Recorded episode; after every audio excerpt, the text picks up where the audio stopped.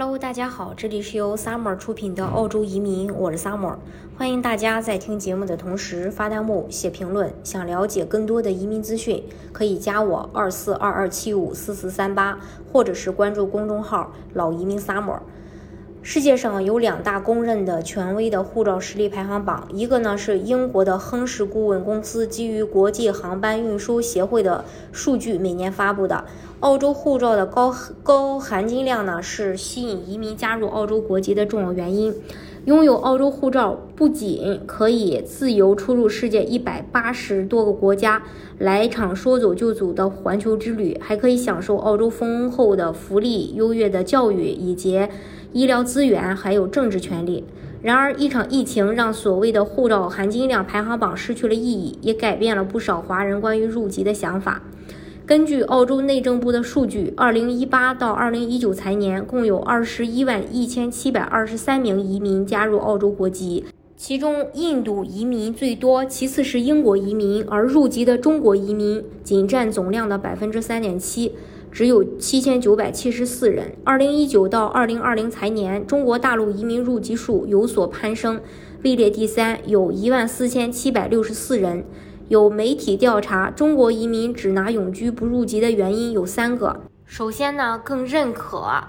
呃，自己是中国人而非澳洲人。入籍后回国，回这个中国手续繁杂，入籍审核复杂严苛，并且等候时间长。由于中国不认可双重国籍，入籍澳洲意味着将放弃中国的国籍。但大部分华人移民都和中国有着断不开的联系，而疫情导致的旅行禁令，则让很多人意识到，一旦加入澳洲国籍，恐怕更难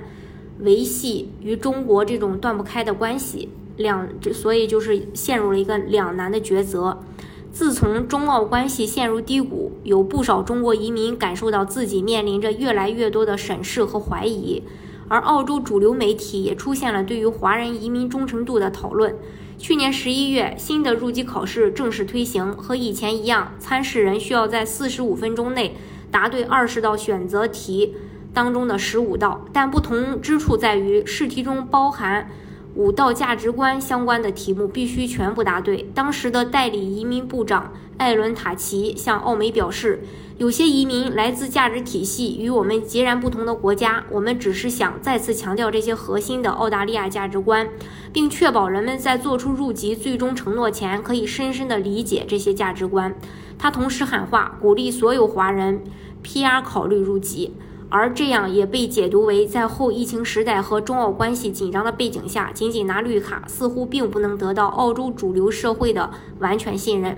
相对于生活在澳洲的其他少数族裔，华人一向被认为持有跟澳洲完全不同的价值体系，因此也更容易受到忠诚度的质疑。尤其是大部分中国大陆移民从小接受了爱国主义教育，成长和教育环境导致华人移民在处理居住国和祖籍国的关系时会面临一些困难，而在面对是否要加入澳洲国籍时，更是陷入了两难的抉择。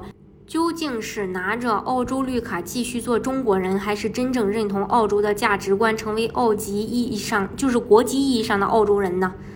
呃，这个到时候你会怎么选呢？我相信你心中也会有一杆秤去衡量。当然，移民澳洲的方式有很多种，大家可以根据自己的实际情况来选择最适合你的项目，拿到身份。今天的节目呢，就给大家分享到这里。如果大家想具体的了解澳洲的移民政策的话，可以加我。二四二二七五四四三八，或者是关注公众号“老移民 summer”。